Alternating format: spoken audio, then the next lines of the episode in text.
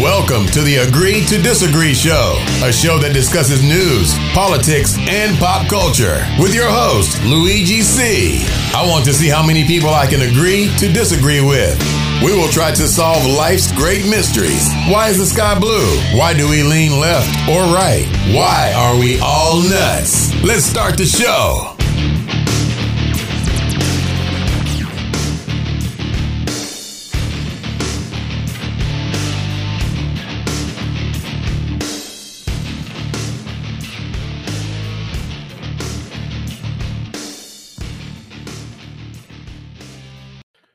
Welcome and good evening, everyone, to episode 60. I can't believe already 60 of episode uh, of the Agree to Disagree show, where we discuss current events, politics, pop culture, and social issues. This episode is brought to you by our main sponsor, CigarNights.com, where all you cigar aficionados can get all your cigar accessories.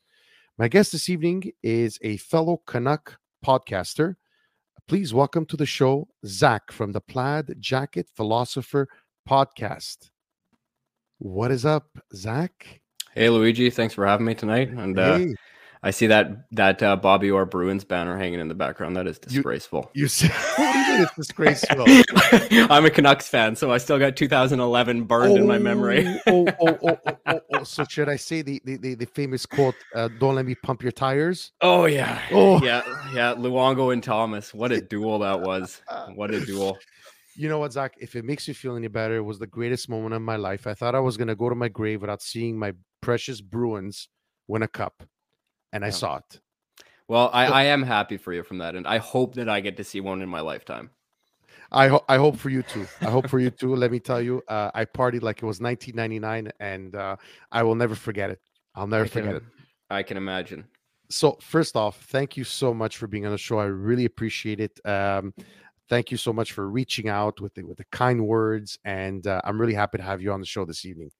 Yeah, man. Thanks for having me. I'm I'm uh, really excited to talk to you. I like talking to you know other Canadian podcasters, and especially you being across the other side of the country. I think it's interesting to get different perspectives. And uh, yeah, I'm I'm really excited to be on. This is my first time doing a live show, so this is uh, going to be interesting. But thank yeah. you. Yeah, you told me that off off off air, so uh, you'll see. It's like riding a bike. It's it's no big deal. So we'll see who's on. We could already see uh, the Dirty Four is saying hello.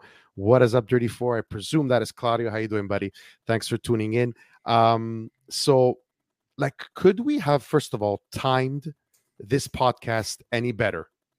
And and you, right when when we were talking off air, we say, okay, Luigi, what would you like to talk about? I'm like, are, are you kidding me, Zach? I mean,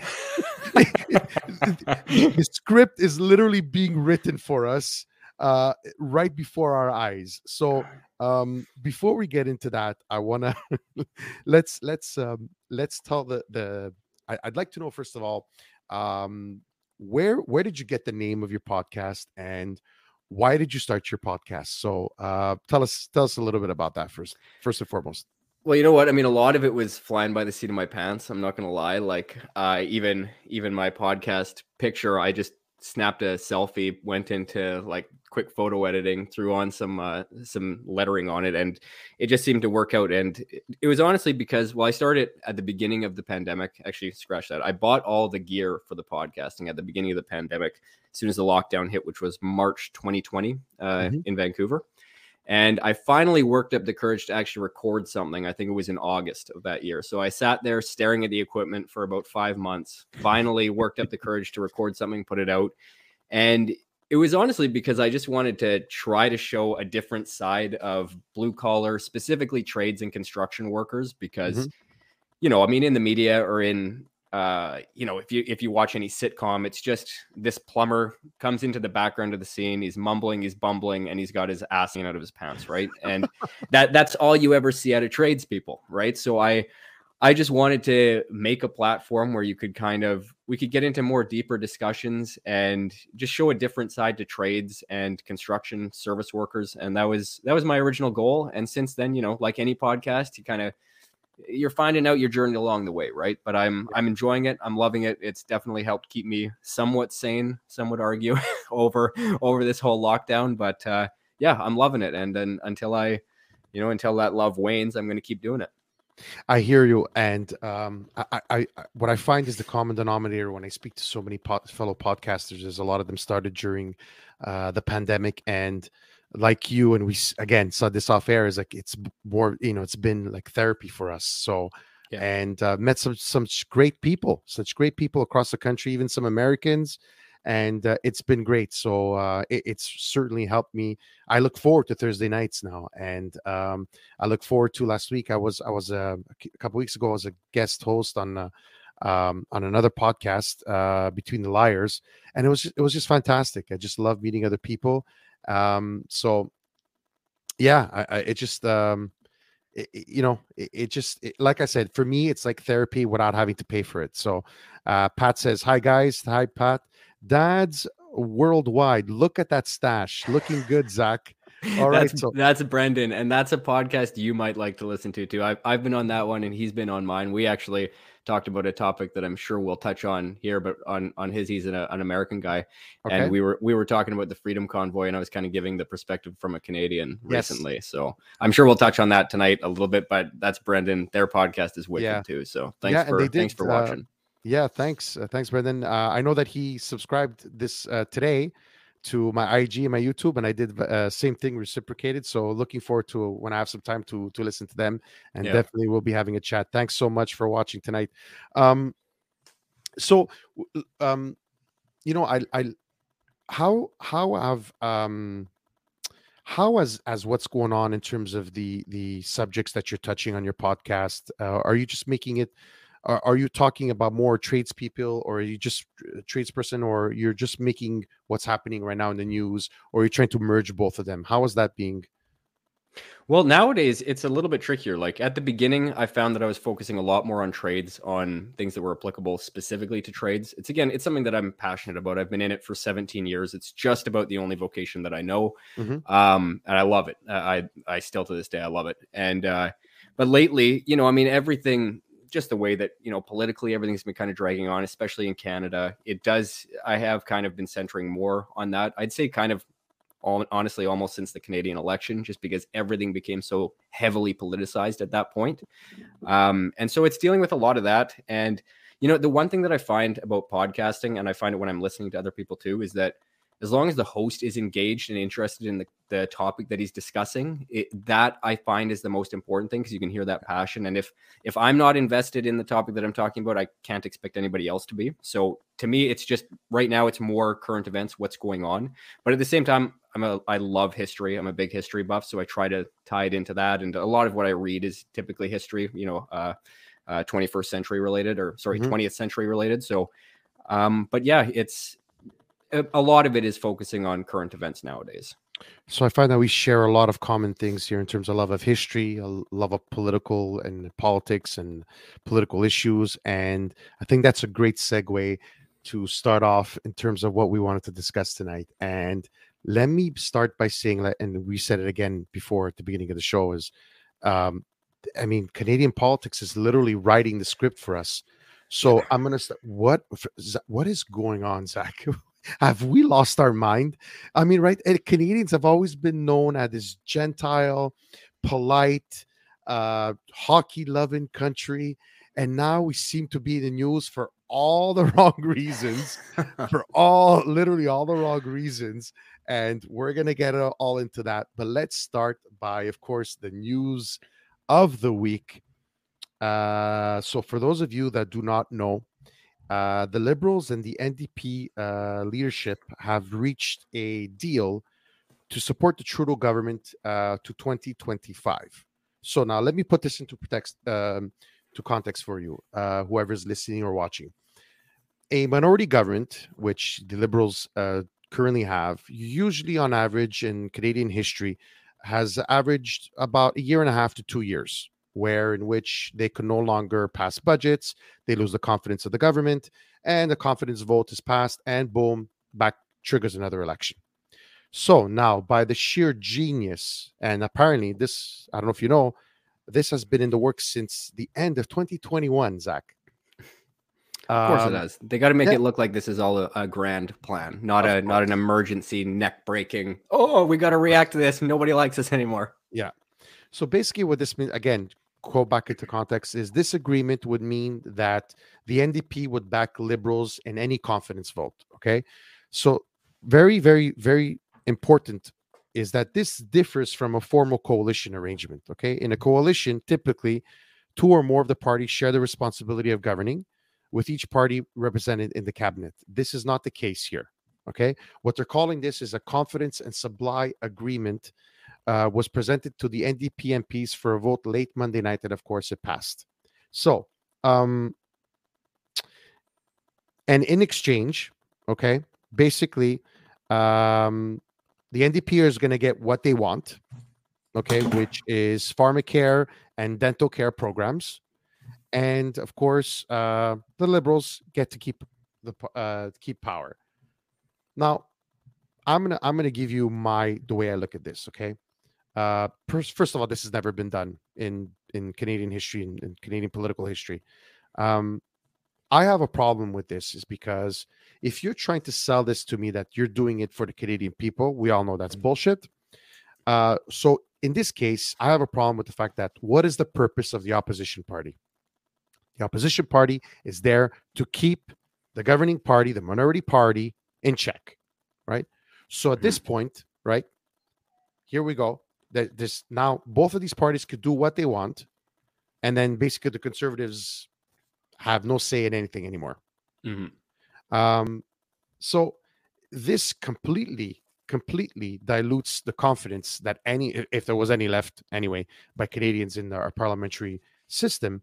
Um, I'm I'm flabbergasted by this. I mean, coming from from Jagmeet Singh, the leader of the NDP party, that at every chance, of course, lambasted him uh, Trudeau, the leader of the Liberal Party, but then just keeps voting for him in the, the confidence vote and the budget vote and any motion. Um, I, I, I don't know what to say anymore. I I don't know what to say. I, am completely dumbfounded by this. Well, well, me too. And to me, like, you know, what what I immediately think of is what if I'm an NDP voter and now all of a sudden you know i was voting which i wasn't but what if i voted for the ndp i wanted their platform. I didn't agree with the liberals and now all of a sudden your power your the party that you voted for just goes in about face and backs everything that the liberals are doing. Like would you not feel like you threw your vote away? Like mm-hmm. if they're just going to sell sell their you know soul to the to trudeau and the liberals like why did i bother voting for you to me, like that, that was immediately what I thought of is if I were an NDP voter, how would I feel if all of a sudden my party just said, nah, screw it, we're going to back everything that they say just to avoid an election because, you know, our polling numbers are looking terrible right now. There's no way we're going to get in. And, you know, there's a lot of uh, that, that was immediately what I, what I thought of. But yeah, you made a, a lot of good points there. It's, it's, it's, it's almost, I don't know, it's a, it's a disgrace to, you know, our government, the way, the way that it's set up, the way that it's supposed to operate. And like you said, I mean, this, you know, since 2015 and Trudeau's um, his kind of reign as prime minister started, uh, there have been a lot of firsts in the Canadian government. we, we, can just say that again, again, and I mean, we're just, actually let me let, okay. Let's let's let's tackle one thing at a time here. See, you brought up again another great point is I'm an NDP voter.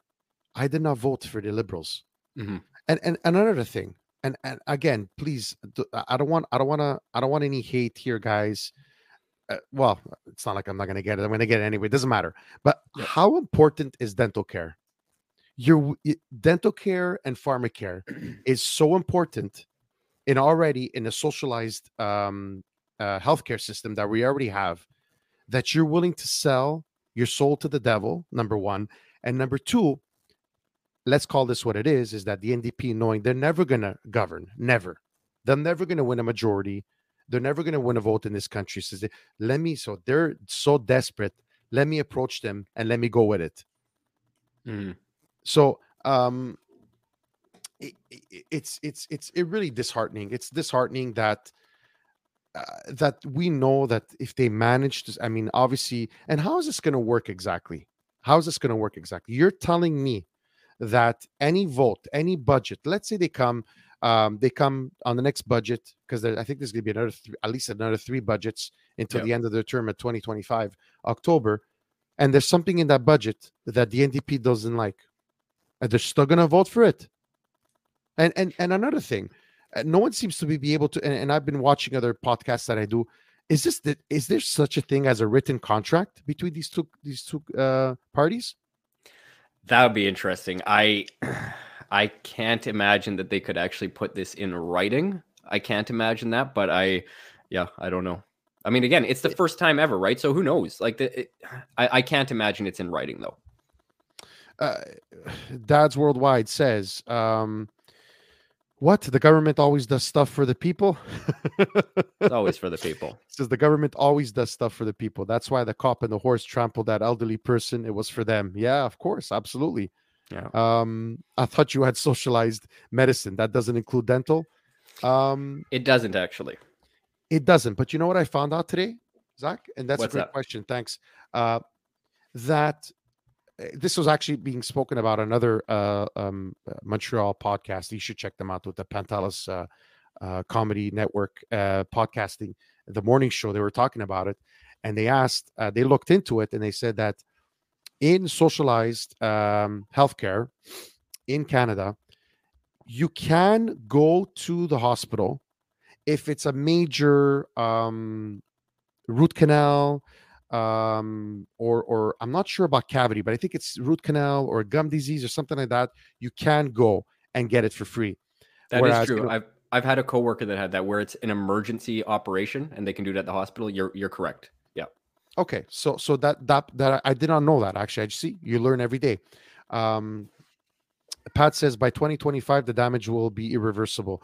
Pat, I'm going to argue that the the damage is already irreversible, and I'm laughing. So I know. What can you do at this point? what am I going to do? Uh, Mike Andrew, hey Mike, thanks for tuning in. Lou, I sent you a picture. It explains everything. Okay, I'm gonna check that out, Mike. Um, yeah, let's let's um, eh, uh, okay, let's get back. We'll go back to Pat's point. Like, first of all, inflation at an all-time high. You're printing money for the last two years when we should have been going back to work and not being paid CERB payments for at least I'll give them a benefit of the doubt, maybe six months, maybe even a year into the pandemic, but not Yep. two years. no. Um, let everyone go back to work, let everyone earn a living. Um, so we got inflation. Um, we have a complete loss of confidence in government by the trucker convoy. Uh, we have a government that's literally insulting their own people. Uh, we have another another party, the NDP, that lies through their teeth and is in cahoots with this liberal party. Um, they consistently, consistently say we got to go green, shutting down all oil. And obviously, you're moving to Alberta, so you you're gonna definitely appreciate that. And they have this, they have this, um, this this uh, this dream that you could tomorrow morning turn off the switch of the oil and say, "Let's Mhm. go green. We're going Yeah. electric, everybody." Yeah. uh, uh, uh, guys, it, it doesn't work that way. You need a transitional plan.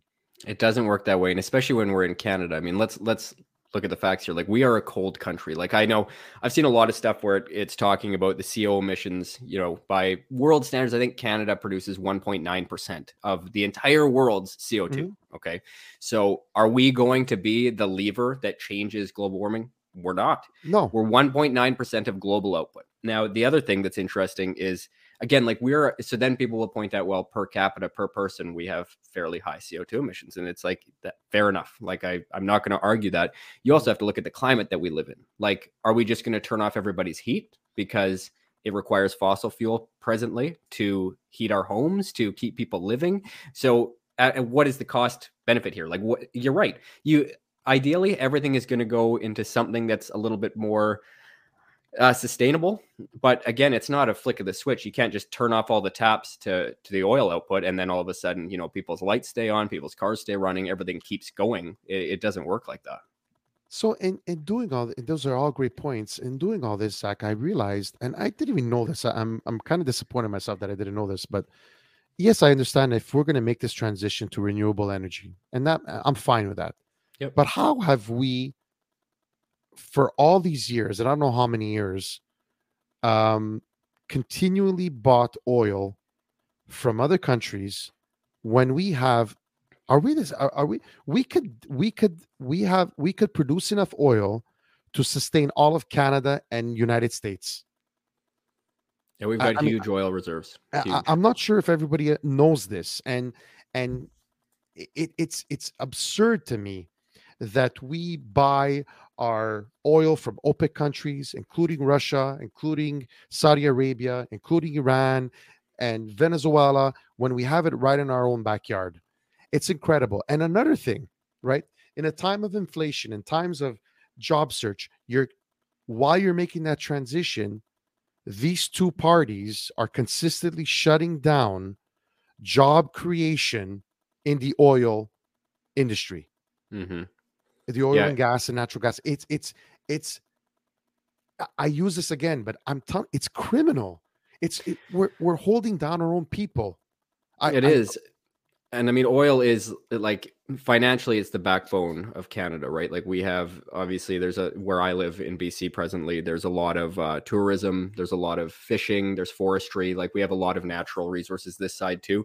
But I mean, the Albertan oil fields, like that is the economic driver of Canada, and it it could be, it should be. Like we're talking about. I, I think I saw an article or a headline today. Anyway, I don't think I read it, but uh, talking about increasing output uh, from the oil sands. So again, me heading there, I'm happy to hear that. And you're right. The other and the other biggest thing around that, you know, you you listed off a bunch of the OPEC countries that we do import from. Um, as far as the human rights side of it, we have the most ethically sourced oil in the world thank you know what? it's it's hard to it's harder to pull out of the ground being that it's the tar sands. Like again i've actually already worked four and a half five years in the oil field. Like even a lot of a lot of one of the things that i noticed a lot is when i would come back you know uh, uh, some people would say this stuff about the oil sands and about how terrible it is but i would explain to them even some of the regulations that we had when i was working there and this was about eight years ago that i left the oil field but again i'm obviously going back um, but like for example, our environmental controls, if I had a bottle of water, because that water was imported, it wasn't drawn out of the ground from there. I'm not allowed to pour that water on the ground because that's Okay. I'm then tainting the ground. Like they took it that seriously. When we would do a dig for a, a trench, we were running electrical cables under the ground between buildings.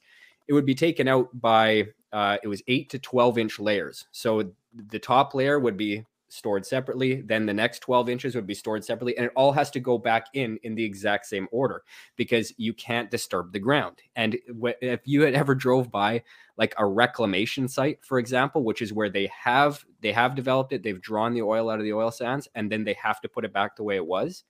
You would never be able to tell that there was ever any production going on there. It is wow forested, it's grass. There's you couldn't tell that anything ever happened there. The the reclaimed areas of Alberta are honestly nicer than the other areas of Alberta. Like it's just it's lush, it's green. Like so I mean a lot of the time but a lot of the time people don't see that, right? You see you see one shot from the refineries at CNRL in Fort Mac and you assume that everything is like that. And that it is ugly, but industry can be ugly at times, right? Like there are Yes. portions of it that it's it's mechanical, it's machinery, it's you know, I'm not saying it's perfect. And again, we both echoed the sentiments that hopefully one day we can transition to something that's more renewable. But in the meantime, where we are, we have to sustain what what we're living off of, right? And uh, but it's just it's incredible because a lot of people have never actually been out there. They've never seen it. They don't know the safety regulations or the reclamation process or even the construction process and how to the letter you have to follow it. Like i took ground disturbance training. I've taken all this different stuff and i've seen the way that we carry out construction there. It's like nothing i've ever seen on the west coast in bc the wow i i'm yeah. I, i'm just just on what you just said i'm glad that i have you on this evening. Oh. Uh, uh, uh, wow okay so hold on. So you're telling me uh, let me let me let me ask you this question i'm not sure. So once this this um a certain area has been used okay Yep. and it's reclamated and it's and it's complete and everything has been taken out of this certain area what do they do with this area what can be done to this area is it automatically forested again or or can can homes be built and how, how does how does that work it has to be brought back to the original state of the land. So if it had uh, trees, grass, fields, it has to go back like that. You can't just have you know a raised area of ground and then now build buildings on it. okay It gets put back to the natural state. So, um, I mean, I, I imagine that there would probably be some areas where they would allow for something, but anything that I've ever seen, like it, it has signs up. You know, this is a reclaimed site by Husky, or this is a reclaimed Mhm. site by any one of the big Shell, whatever, any one of the big oil co- companies, right, that are up there and it's just lush. Like it has to go back to how it was. And I'm not saying that there isn't economic impacts of taking it out of the ground, all that stuff. I understand that. But I, the idea there is that they have to bring it back to its its status pre-construction, pre-pulling that oil out of the ground. And it's it's very serious. Like they they have to put it back that way. So basically, um, if that's the case, Zach, um, why such opposition to it? Because nobody goes up there and takes a look. Nobody does, right? Like you see oil is bad, and immediately that's it. Oil is bad, no matter what. Um, but then again, like you, like we had talked about, even so, this is just looking at the, uh, uh, like the environmental impact, the after impact of it. But we haven't even touched on the human rights. You know, the fact that yes. these are these are Canadians, these are immigrants, these are temporary foreign workers. These are there's tons of people who are employed in the oil oil sands, and these are high paying jobs. Yes. They take safety very seriously in Canada. We have some of the safest sites in the world. And, you know, along with that comes high pay, it comes good benefits. Like I can tell you personally, I've never had a job that paid like what the oil sands did.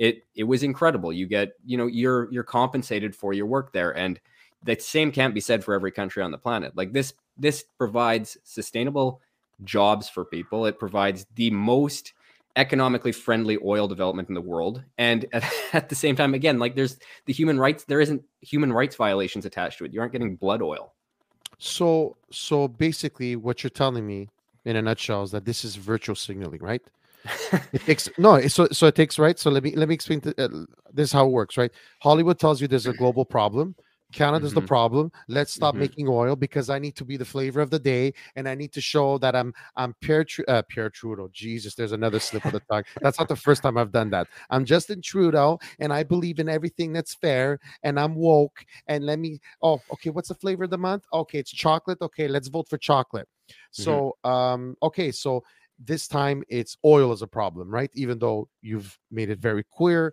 and eloquently that uh, Canada is not a problem when it comes to gas house emissions on a global scale.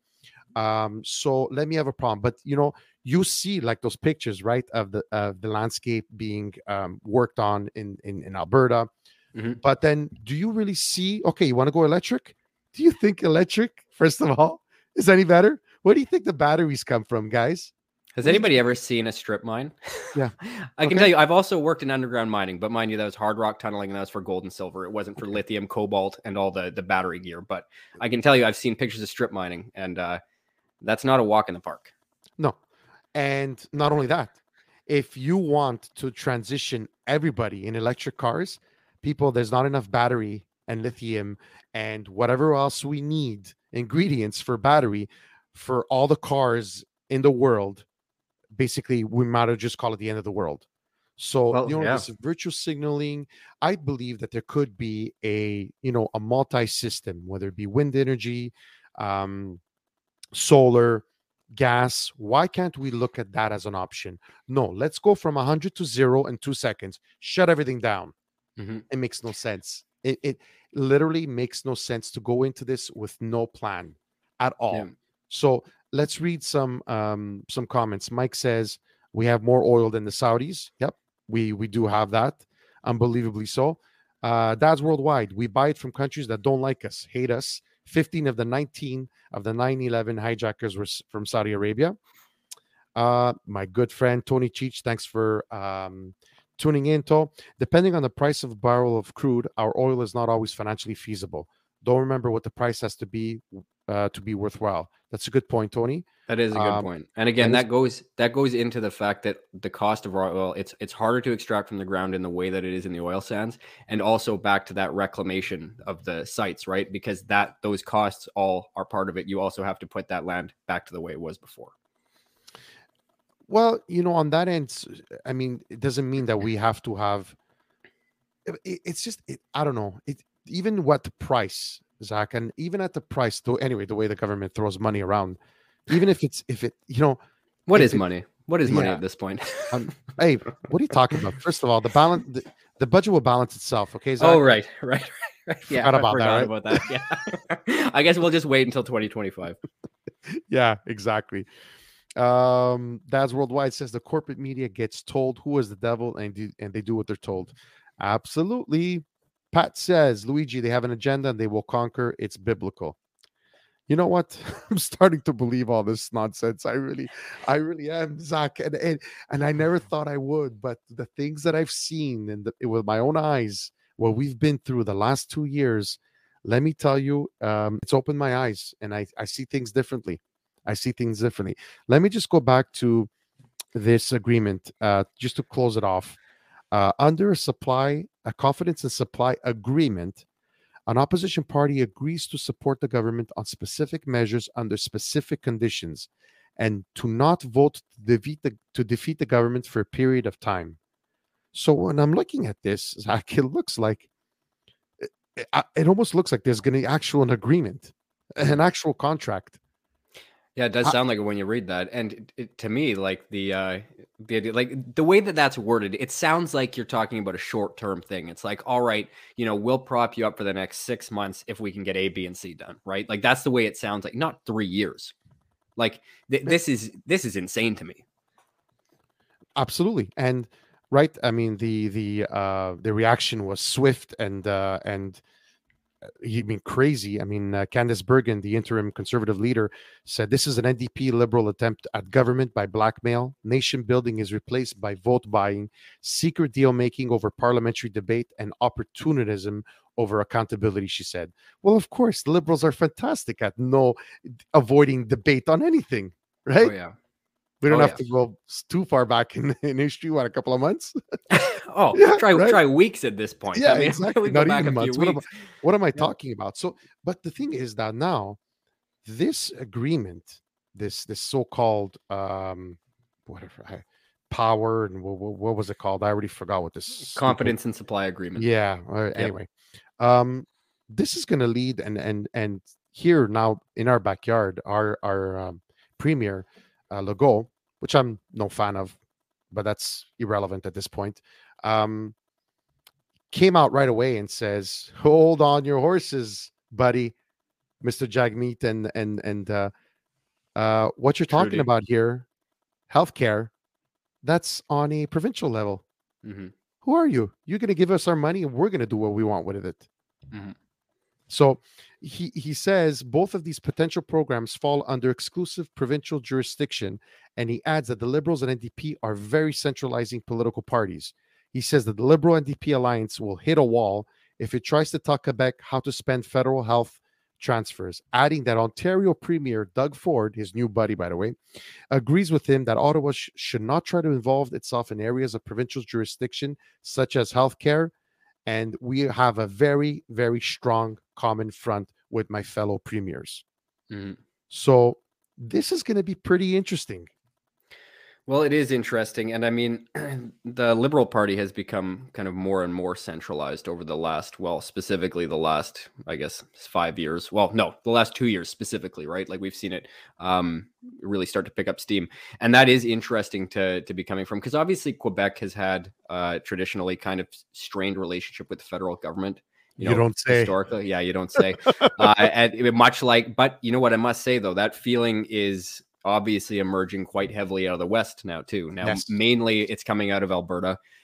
I can't wait to get there. But then uh, it's also, you know, like the it apart from the very centralized city core around Vancouver. I mean, in BC, BC is a very conservative province as well outside of the outside of the kind of concentrated seats uh, in in the lower mainland in and around Vancouver. So you know, there's a lot of that, uh, a lot of empathy for that that Wexit idea as well in BC. And uh, yeah, I mean, I think I think like you said, I think a lot of these provincial premiers are are pretty fed up with some of the stuff that's going on in the federal federal government. Not all of them, obviously. Some of them are are right on board with it. You know, ours, John Horgan here, I BC is insane. BC, we still have the vaccine mandate in place. So like Oh.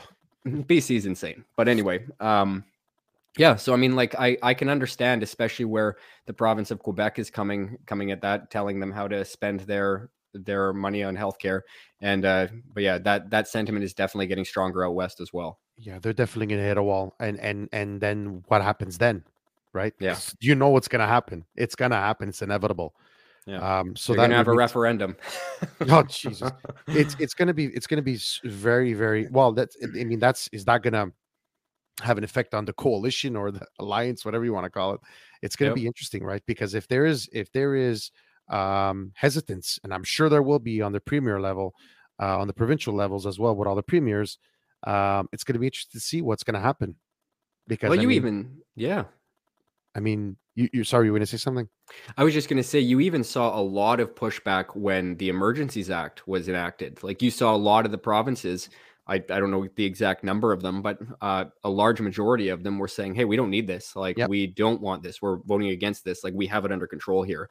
And uh, yeah, so I mean, I do think that there is going to be growing tension between the federal government and the provincial governments, governments, but uh, we'll see where that goes because i mean again like i know that uh, there's a lot of tension coming out, out of alberta and there's always that underlying tension out of quebec so it'll be it'll be interesting man I've, you know, I've always said that first of all that, and that's a great segue to our next uh, subject, which I wanted to talk about tonight. But, uh, but on what you just said as well, is I mean, I've never seen the country so divided. I never Never. have, never. And to think that it's literally one person that is responsible for all this, it, it's pretty, it's pretty sad and frightening to see how one person can have such um, impact and damage to our country, but yet there's still enough people to vote for him. I, I just I don't get it. I really don't, Zach, and I I I suffer. I, I really suffer with this. I, I I can't comprehend it, and to the point that I'm gonna question people that tell me that they're gonna they're gonna vote for him. I, I will, I, and and I promised I I would never let it get to that point. But at this point, I gotta question the sanity of someone that's gonna vote for this fucker.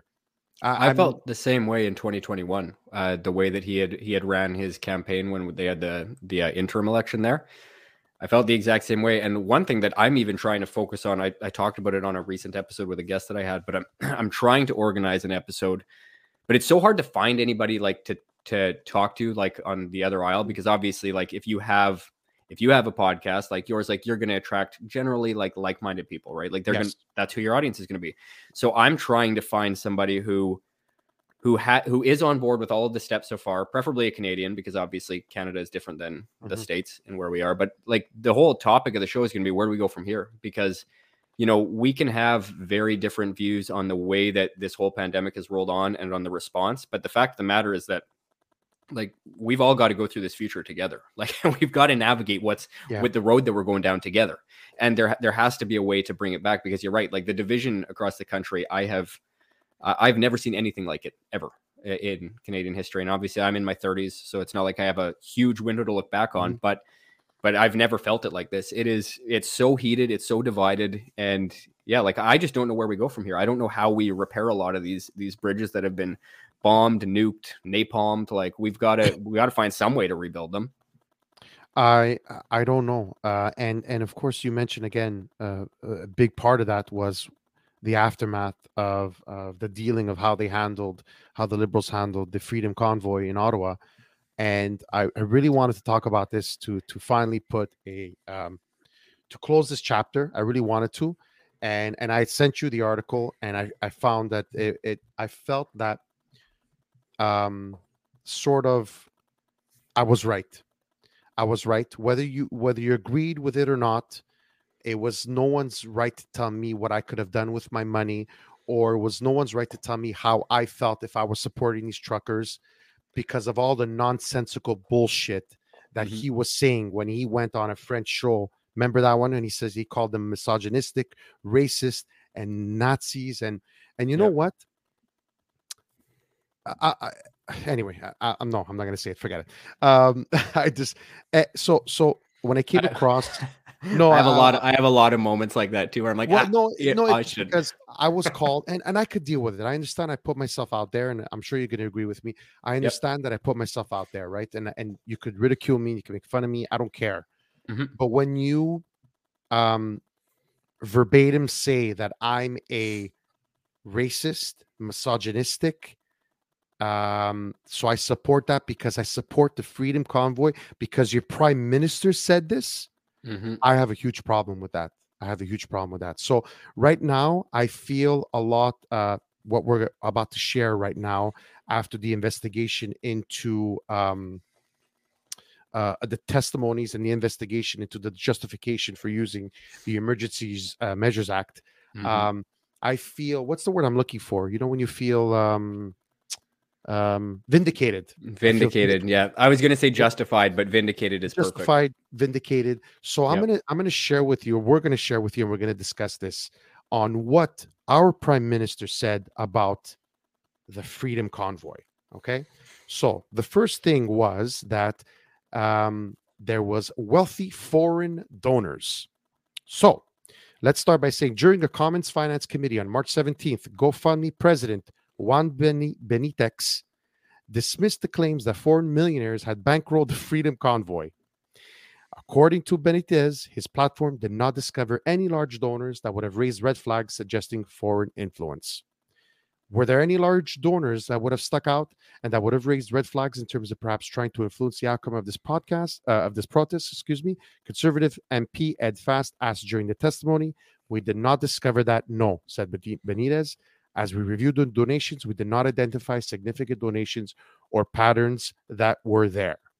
My question to you, Zach, on Yeah. this first point is why would a private company like GoFundMe agree to close this this 10 million dollar account at that point 10 or 11 million dollar even think about redistributing it to other uh charities first of all who are you?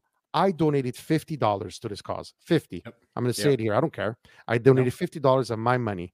Who are you to say that my $50 is going to go to your chosen charity?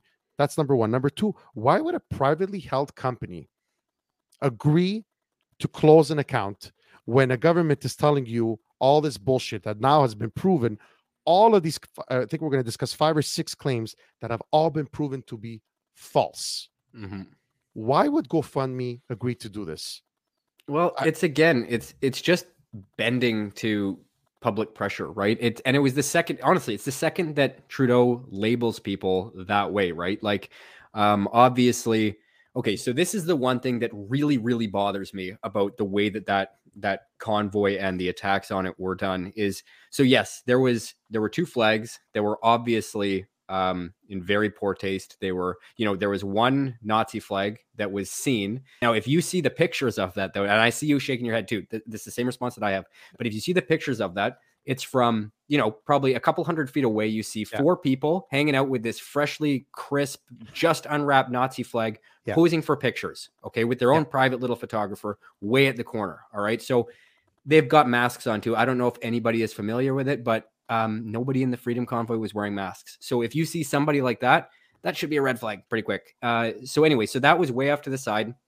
It got denounced by everybody. The last time that I had seen uh, an update for it from the Freedom Convoy, because they were funding a, uh, basically um, a reward for anybody who could name who it was who had Mhm. that Nazi flag.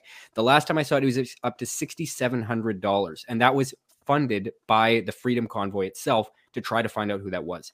Now, the other flag that was seen in there was uh, the Confederate flag. That guy got chased out of the convoy Yep. and got threatened to get his ass kicked, and he got chased out of the convoy, out of the protest. So the so again, so it's okay to label every single person who uh, identifies or supports the Freedom Convoy protest as a supporter of these two flags.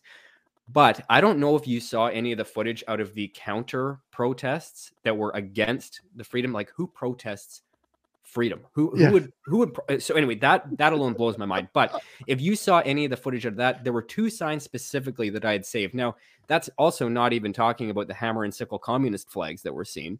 That again, um, murderous ideology. But you know we don't have to touch on that. Now, other than that, they also had there were two posters that I have pictures of saved in my phone. One was uh, death to the unvaxxed, and the other one was gas the unvaxxed. Yeah. Now, am I supposed to now label anybody who doesn't agree with the Freedom Convoy protest as wanting to gas and kill anybody who is unvaccinated? Like, if if am I going to label everybody like that now? No, of course not. Like those are two individuals who are idiots.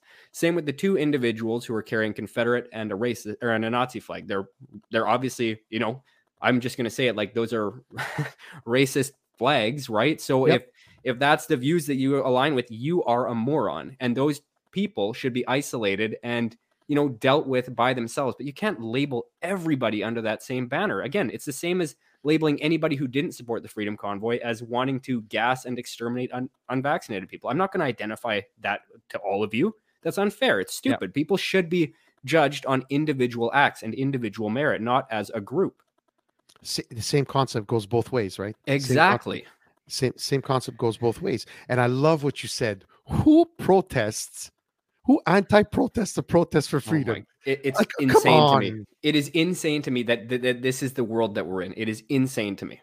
Yeah, but you know what? You know what, Zach? It makes me really think. You're telling me, and I know this happens, that the government didn't have anything to do with this, that they didn't plan this with a bunch of actors. I'm serious, Zach. Well, not... I, have I've got it to that point, Zach. Oh, I'm with you no one could po- no one could possibly no one's going to convince me i don't care no one's going to convince me that people said i'm going to leave my house i'm going to go to ottawa okay because i want to protest anti-protest the protesters for freedom mm-hmm. no one's going to no one's going to convince me i'm sorry mm-hmm.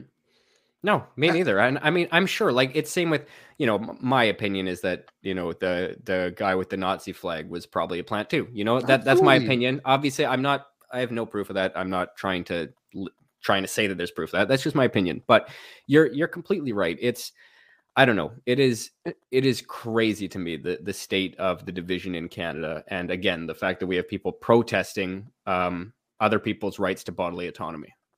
So, listen, uh, Pat has a great a great idea here.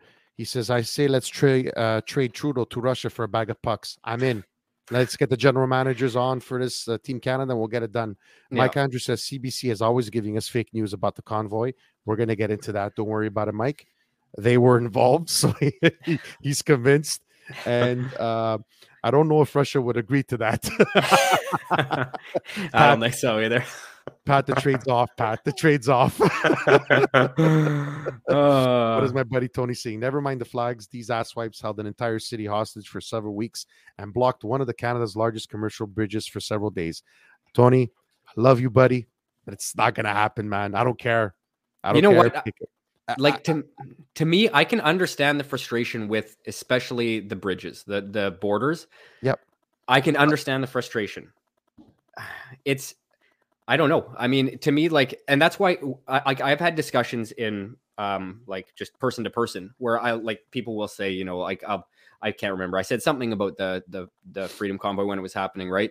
And they would express that they were upset, and I said, you know, which part of it are you upset about? Are you upset about the um, reasoning behind the protest, or are you eh, upset about the way that it's carried out, like the the mm-hmm. kind of the because I think that those are two separate opinions yes. because yes because I can totally feel for people who are upset with the way that it was carried out, especially the border blockades. Okay, like the, I find holding the downtown city core hostage. I don't think that's accurate. But like as far as the border blockades, like I can understand people's frustration with that, you know. And and so to me, those are two different points. You can you can support the movement, the the messaging behind it, while being frustrated with the way that it was carried out. Again, I'm talking specifically about the border blockades, but yeah. because I, I'm, you know, the idea of you know, uh, somehow causing PTSD in downtown Ottawa residents because they heard honking is uh, uh, uh please. But uh, yeah, but as far as the border blockades go, I do understand frustration with that. And, you know, at the same time, I empathize with the idea that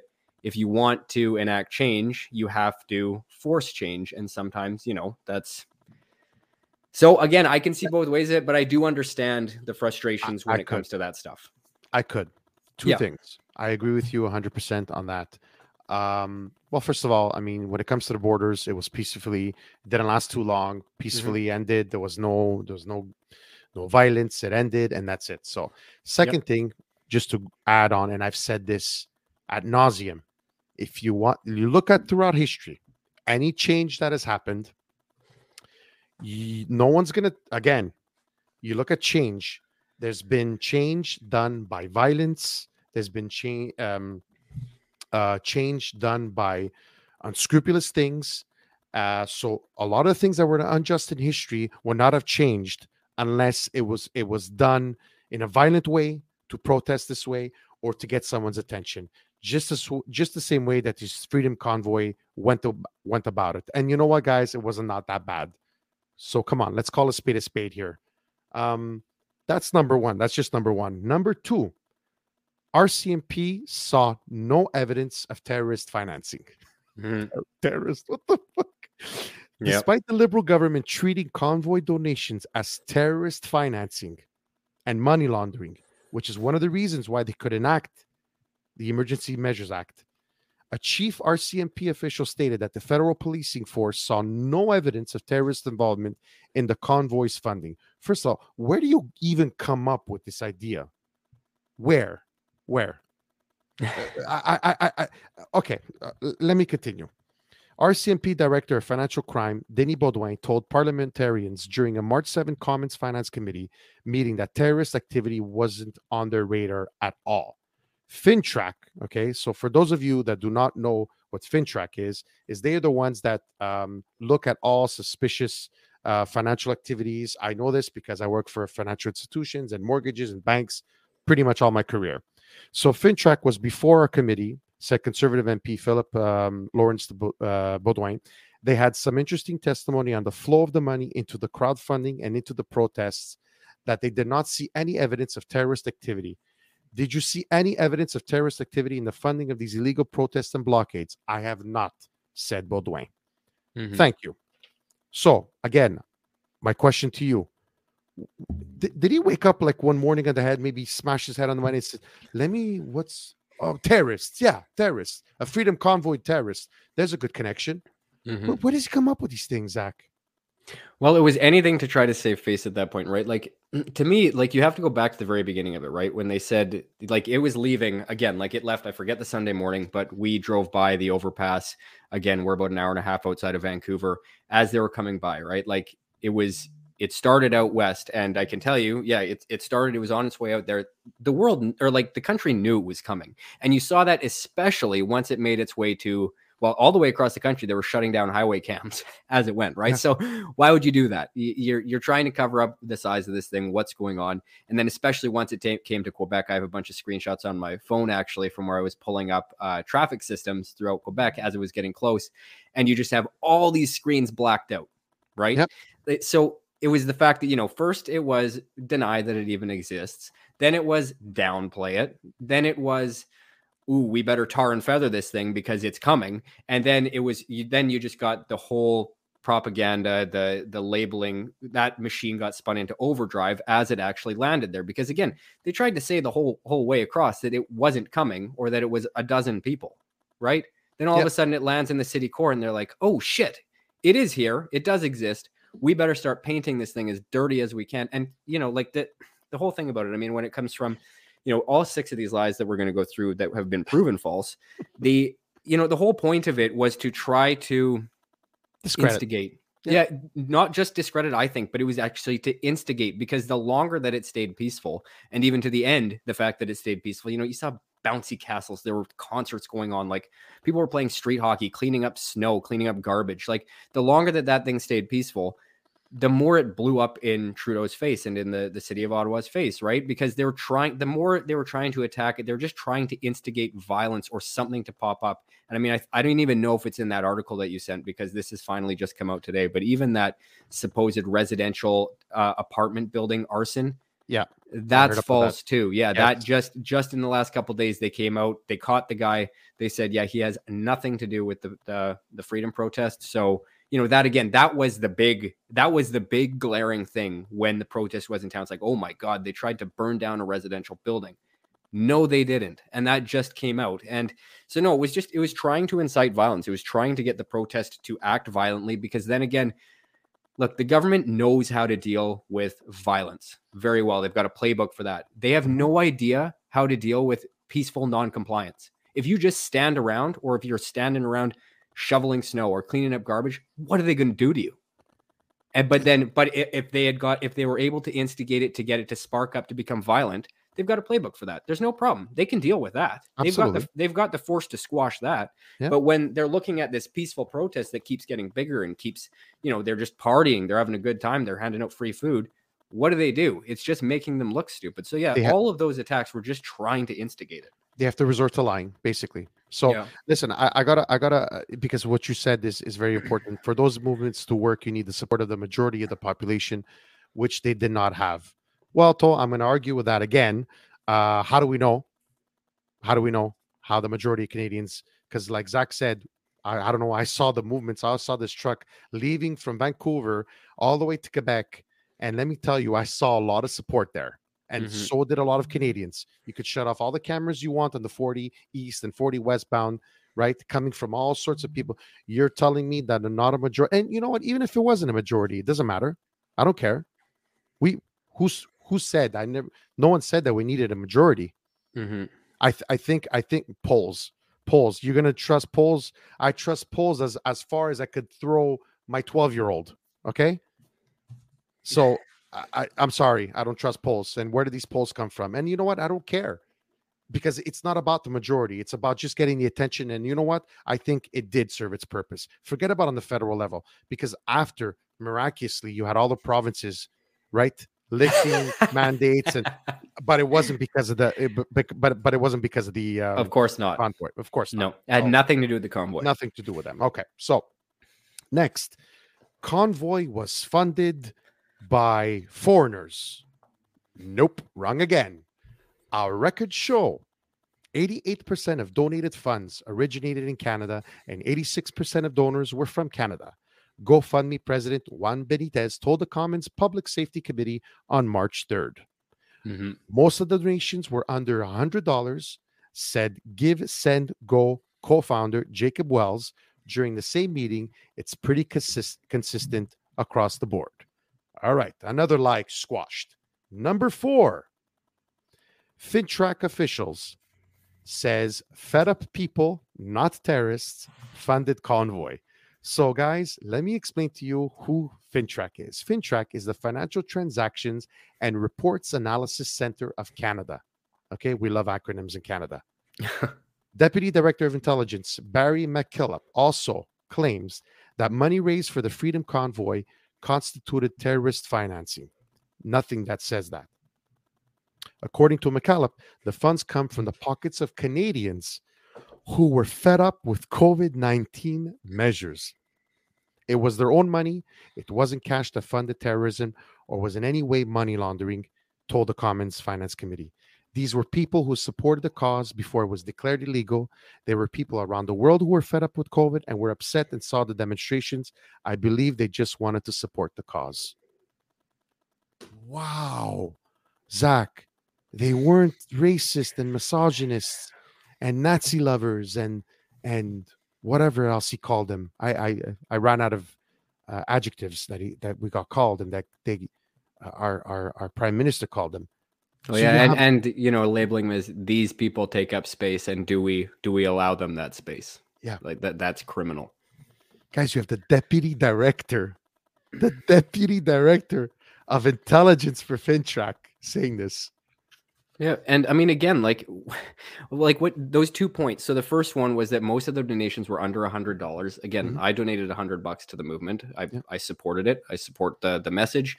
Um, Right, you're and- making it cheap now. Oh no, sorry, sorry. I don't, I don't mean to. Um, but yeah, we had, uh, but it's just, you know, it, it also speaks to the fact that this was so haywire. You know, like this isn't a professional protest. You know, this is a bunch of primarily blue collar Canadians who came together, Yeah. and it's just, it just spawned out of nothing. It spawned out of emotion, out of, out of people being fed up with the direction that the government is going in. So when you see like the chaotic nature of it like when nobody knows what to do that's because it just sprung out of nothing it sprung out of actual like people's desire to to back up these words to back up these feelings that they've had and somehow show the government that they've had enough like and i think that just uh, that fact alone the fact that it isn't some professional protest where they're all set up they're all organized you know it's that speaks louder to me than anything. The fact that this just spontaneously erupted out of Canada, of all places, like you said at the beginning, like what Canada is known for is being this kind of gentle, like accepting. And I think that we still are. Like, I think that the, Yeah. the fact that that protest was so peaceful and was so playful almost, you know, in the way that it was carried out, that is like Canadian pride. Like, I've never felt as proud to be a Canadian as when I was watching this thing roll across the country, seeing, you know, people coming out in negative 40 degree weather with their kids, their Yeah. grandparents, like everybody just crowding around overpasses, crowding the side of highways, waving their mm. flags. And then when when it got there, you know, to just see people setting up hot tubs and street hockey arenas and just making it a time. Like that, that's the most Canadian thing I've ever seen.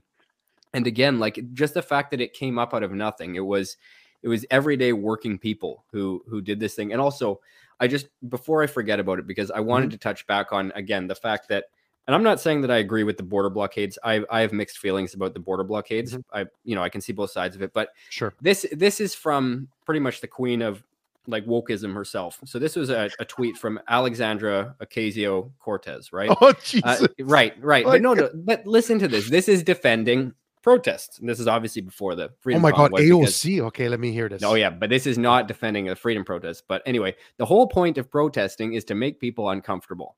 Activists take that discomfort with the status quo and advocate for concrete policy changes. Popular support often starts small and grows. So again, even if it didn't have popular support, AOC says that's fine. Uh, to folks who complain protest demands make others uncomfortable, that's the point. And that's from the queen of wokeism herself, AOC. So again, but that's obviously only defending the protests when it's on her side of the aisle. But of anyway, course. I just figured I'd, I'd, point that out because again, hypocrisy runs. Yeah, hypocrisy runs that. amok in 2022. Oh, absolutely, so, absolutely. So we got anyway. we got two more guys, two more. Sorry, right. sorry. Fake fake excuse number five: foreign extremists were not involved in supporting the convoy. in another testimony before the Commons Public Safety Committee on February 10th, MacKillop said that there were no signs that was happening in Ottawa and it was a form of ideologically motivated violent extremism. The money, what's happening in Ottawa, has not been identified, to my knowledge, as ideologically motivated violent extremism. Thank you, Mr. MacKillop. Thank you so much. And last, number six, no firearms discovered during the crackdown. Now, on March 24th, Ottawa Police Interim Chief Steve Bell told parliamentarians before the Commons Public Safety Committee that no loaded firearms were discovered when police moved in to arrest the truckers and their supporters. It's just a clear question, Interim Chief. Were weapons found? Were loaded firearms found? Yes or no? Asked Conservative uh, Lloyd. Um, let me no, not relating to any charges at this point. Prior to this is the year, again, it's going to go back to what uh, a few of you were saying. Prior to Bell's admissions, several media outlets spread that story that loaded firearms were found at the protest. Most recently, freelance reporter Justin Ling published an article in the Toronto Star alleging the same. So now this all ties in to uh, our problems with the media, right? Because mm-hmm. obviously we know that they are paid and bought for by the Liberal government in the uh, amount of $600 million bailout. So this is, this is, guys, this is a huge problem. I think Canadians really need to wake up. You have a prime minister supported by his bought media telling you a narrative, and everyone's buying this. Now, only months later, in front of parliamentary committees that the six staple of the lies that he justified to enact the Emergency Measures Act was all bullshit. Yeah. So it goes back to your question where do we go from here, Zach? Mm-hmm. And no one's going to pay the price for this. This guy could do whatever he wants. It's it, it's going to go back to our discussion we had why does it with all his scandals and this one being the best he's still there. He's still there. I know and even now like i mean i know we had talked about it before before we record but even uh you know in this these eu parliamentary hearings he's getting lambasted on the international scale right? Because you know all this stuff is coming out and i think you know, it's funny because social media can drive me nuts sometimes because you know it's the it's the spawn of you know um, what were we just talking about where you're uh, virtue signaling, right? Yes. Like that all happens yeah. because of social media, but what also happens because of social media is that you're able to see an on the ground report from what's actually happening. Like I imagine you were following the same things. Like I would I would be watching Instagram feeds from mainly like the Freedom Convoy page or POC for Freedom Convoy, which by the way yep. was the best Instagram page. And that was just brought out as soon as it was labeled as racist. it focused on all the different nationalities, religions, different people of different colors who were all involved in this same protest. It, it was incredible. But you know, you'd you'd switch from the live on the ground feeds that you could watch for hours. You could watch them all day if you wanted to, and then you would go to the official like CBC, CTV, global news report from the day. You're like, this isn't this isn't the same thing. Like we aren't Yeah. looking at the same thing. And I think, Yep. if anything, I think that this has has proven to be a really good exercise in people kind of seeing that bias, right? Even, you know, I mean, a lot of the stories that you had talked about in these these six different accounts that were all debunked, like those stories have now been taken down. But the thing is, they never. It's so easy to just retract a story. They don't. They aren't going to publicly announce like we got this wrong. Here's the actual facts. It's just they'll just pull the report, and that's and the it. right? damage the damage is done, right? the damage is done the Yeah. damage is done but at the same time like i think that every time that they do this they're shooting themselves in the foot because more canadians are looking at what's happening on the ground and then they're looking at the report that is given and they're saying these two things don't don't match up at all Mhm. like what is going on here Yeah. so I, I think that the more that this happens and again the bigger the microscope that's on it because obviously the freedom Co- convoy had a huge microscope on it on a national scale I think more and more people became aware of this bias and this this reporting narrative that that is so prevalent and it became more prevalent than ever during that freedom convoy. Again because of the fact that everybody on the ground who was a part of the protest had a video device right in their hand and Mhm. everybody was live, live streaming it. So you could Yep. see what was happening. It was the same with like the I, I can't find the stories anymore. I'm sure they got pulled but it was stories saying that there was uh, no tear gas or no what do they call it? Uh, expirant something they had some word for it right? No tear gas though essentially or pepper spray was used in any of the crowd control. Well i've got pictures screenshots from like live instagrams where you mm-hmm. can see tear gas is being sprayed in somebody's face and it's like okay this is a lie. Like i and so again like the more that this happens i think the more people are woken up to it and the more people just realize this this bias in the way that the whole story is being reported and i don't think it takes a genius to put one and one together and realize that this bias is still being slanted on everything that we're seeing you know as this goes on. So just just take that with a grain of salt. I mean, i'm not i really hate when people just paint everything as fake news because then i think i think you're destroying your own your own kind of integrity with that too. But just be aware that there is a slant in the things that you're reading and that some of it may end up being retracted but again they're never going to alert you that it's been retracted and like you said the damage is already done Yeah. like it's just just to be aware of that and i think more canadians than ever are actually aware of that bias now So, having said all this, right, uh, our concern uh, and I, I think our duties as Canadians is to see uh, the divide that's been caused um, in within Canada. But I've always also been someone being in in business and and, and economics and working for banks. Something that worries me is how see how it, you have to understand is that when you receive international investments, foreign investments coming into your country, a lot has to do with the confidence that these foreign investment investments uh, investors have of your country. So when you have a clown, right, running your uh, country to the ground, uh, socially, economically, um, and doing what he's done, especially during the Freedom Convoy, guys, it's very. You have to understand already. We're we're we're inflation is out of control. We're printing money. Less money is going to come out because they've lost. Uh, they've lost a lot of international investors have lost confidence in the banking system that froze some of those accounts and we won't even get into that right because that just still uh, keeps me up at night so judging from what we've seen uh, this week just yesterday in the european union parliament uh, three mps correct me if i'm wrong zach i think it was up to three completely lambasting lambasting our prime minister okay?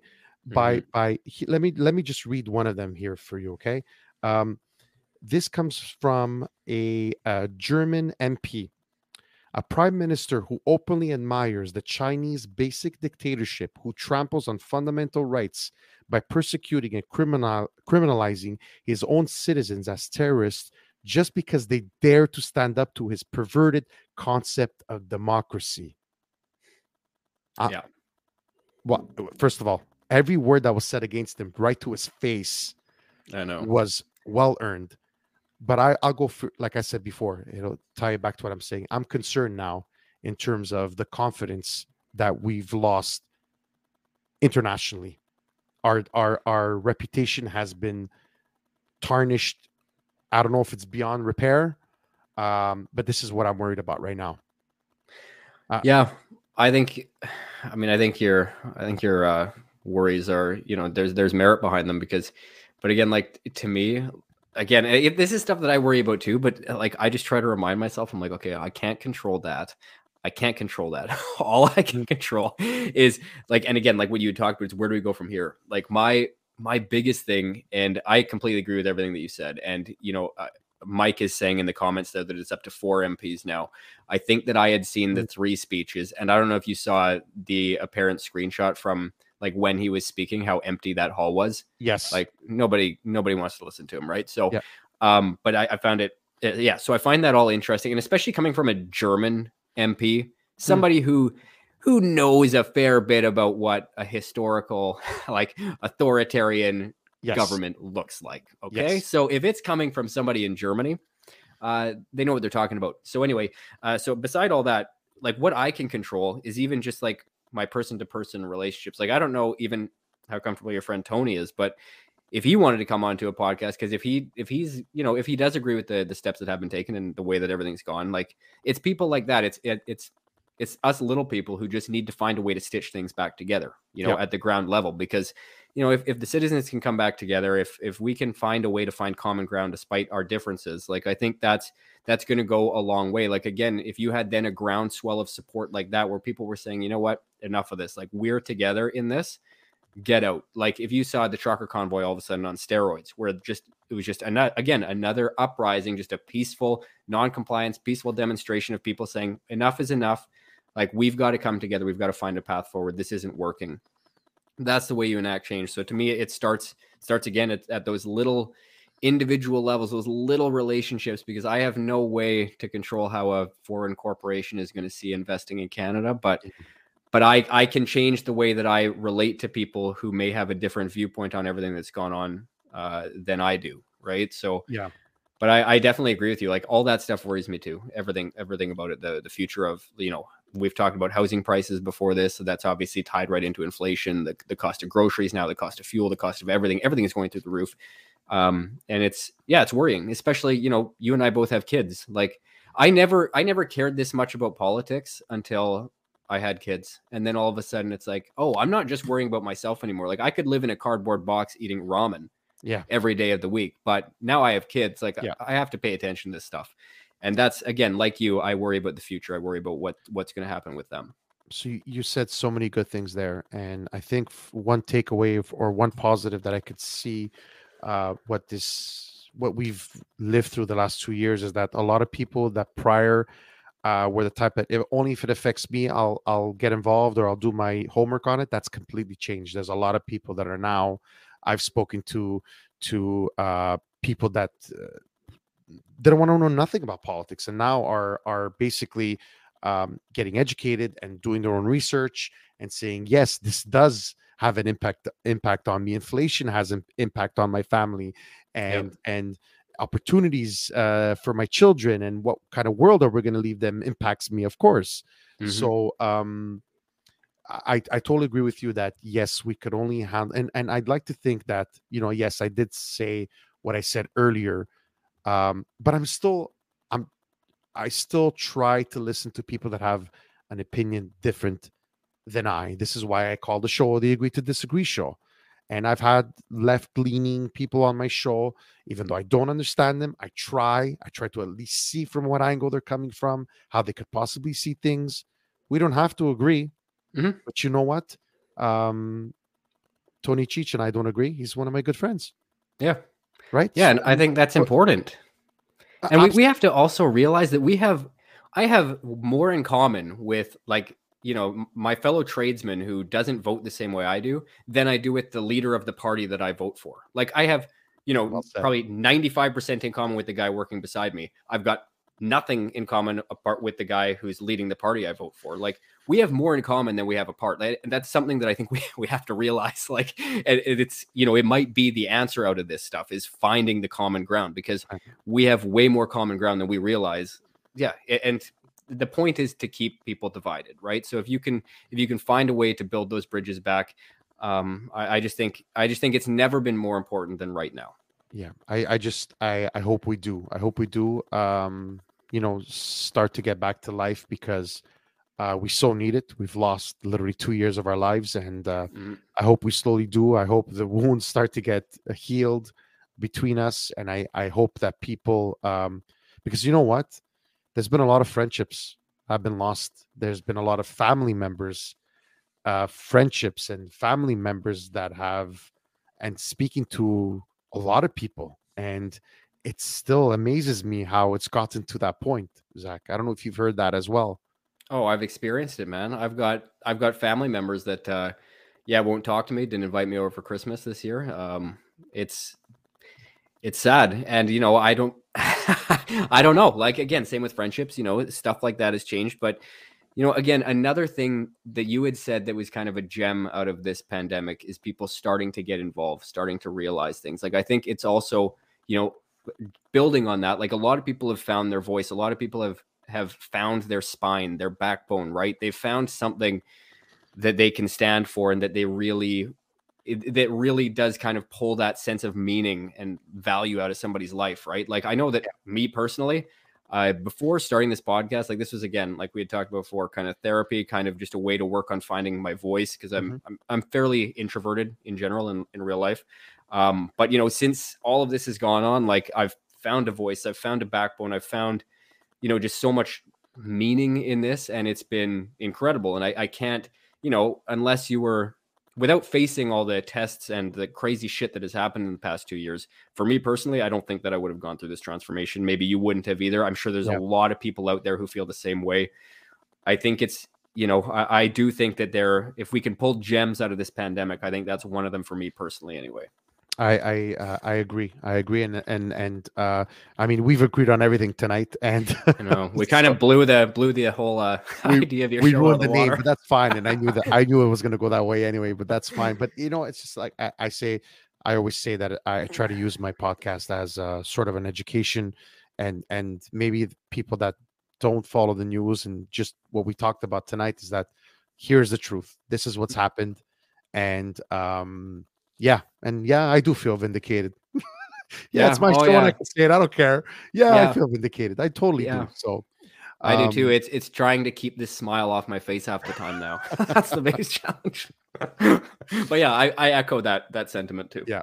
Yeah. So, um, on that note, uh, it's going to be in the show notes, but tell everybody where they could find your podcast and all that. Guys, by the way, please support uh, the Plaid Jacket Philosopher podcast, and uh, Zach's going to tell you where you can find uh, on all platforms. Thank you. Yeah, I I'm not nearly as advanced as you. I don't have a video component or a live component yet. I again, I'm in the middle of moving, so maybe in the next couple of months I'm going to try to incorporate that into my show as well. But right now it's just the Plaid Jacket Philosopher. It's on, you know, Apple, Spotify, Stitcher. I think it's on pretty much any of the podcast apps, whatever you lis- use to listen to, so you can Awesome. search it up there. And again, like, yeah, thanks for having me on, Luigi. Like, I My really pleasure. like connecting with other Canadian podcasts specifically because you know, like you we get inundated with enough Canadian uh, or well enough American news and American Yeah. podcasts. Like it's it's nice to I don't know have a Canadian some Canadian flavor to it too. Yeah, I had uh, last week. I had the guys from the Elevate podcast, and they're out in Halifax. Oh, So, uh, I'll have to check them out. yeah i'll send you i'll send you uh their their um uh all the information so guys Yeah. in the show notes you're going to find it uh where you could see and basically like he said like zach said uh, on all podcast uh, platforms so thank you so much first of all everybody for your comments for tuning in this evening it was very insightful thank you so much tony i still love you buddy uh and uh Zach, thank you so much. It's been a pleasure. Uh, really, really thoroughly enjoyed this conversation. And um, let's hope we start to see that healing start. Amen, man. Yeah, thanks for having me. All right, man. Stay on. Uh, we'll chat offline. And I'm wishing everybody a beautiful Thursday evening. Go Canada tonight. Game already started. We win tonight. We're going to the World Cup. And I want to talk about Italy. Have a good one, everybody.